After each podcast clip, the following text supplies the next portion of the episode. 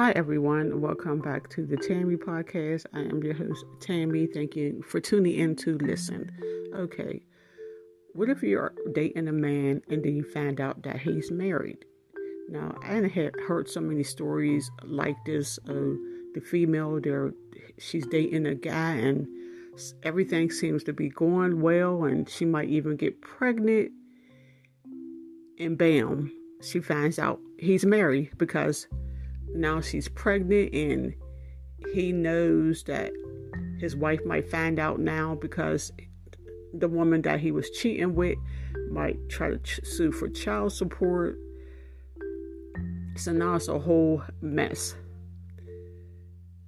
Or, you know, he might even try to pay off the female, be like, you know what, if you keep your mouth shut, then and get rid of the baby and don't tell my wife and just, you know, we go our separate ways. But some females, they don't be satisfied with that. They want to tell the wife, oh, yeah, I was sleeping with your husband. He got me pregnant. He was like giving me money. I don't think they should do that. Let the wife find out on her own. You should just stop messing with this man and a lesson learned. Just walk away, change your phone number, lose contact with him but don't go out, you know, but don't go contacting his wife because some females have lost their lives because they want to run their mouth and go tell the wife, you know, oh, I was messing with your husband. The wife probably already know. She probably used to her husband cheating. She probably don't even care. Or she probably just stand with him because he's taking care of her um, financially and she don't want to, you know, leave him because she's afraid if she leave him, then she probably, you know, won't be able to provide for herself. Which, you know, if you do, you know, leave your husband, you shouldn't like think, well, how am I going, you know, survive financially? That's why you need to stay independent, even when you're married. Still get a job, still get a side gig, start your own business and if your husband, you know, is wealthy, or even if he's not wealthy, if he's providing for you, take some of that money and invest it in real estate. Go get your education. Go, um, start a, a small business. Something. Use your talent.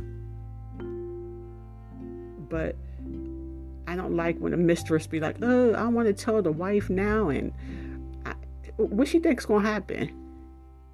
That that the, that the man's gonna divorce his wife and come, you know, be with her now?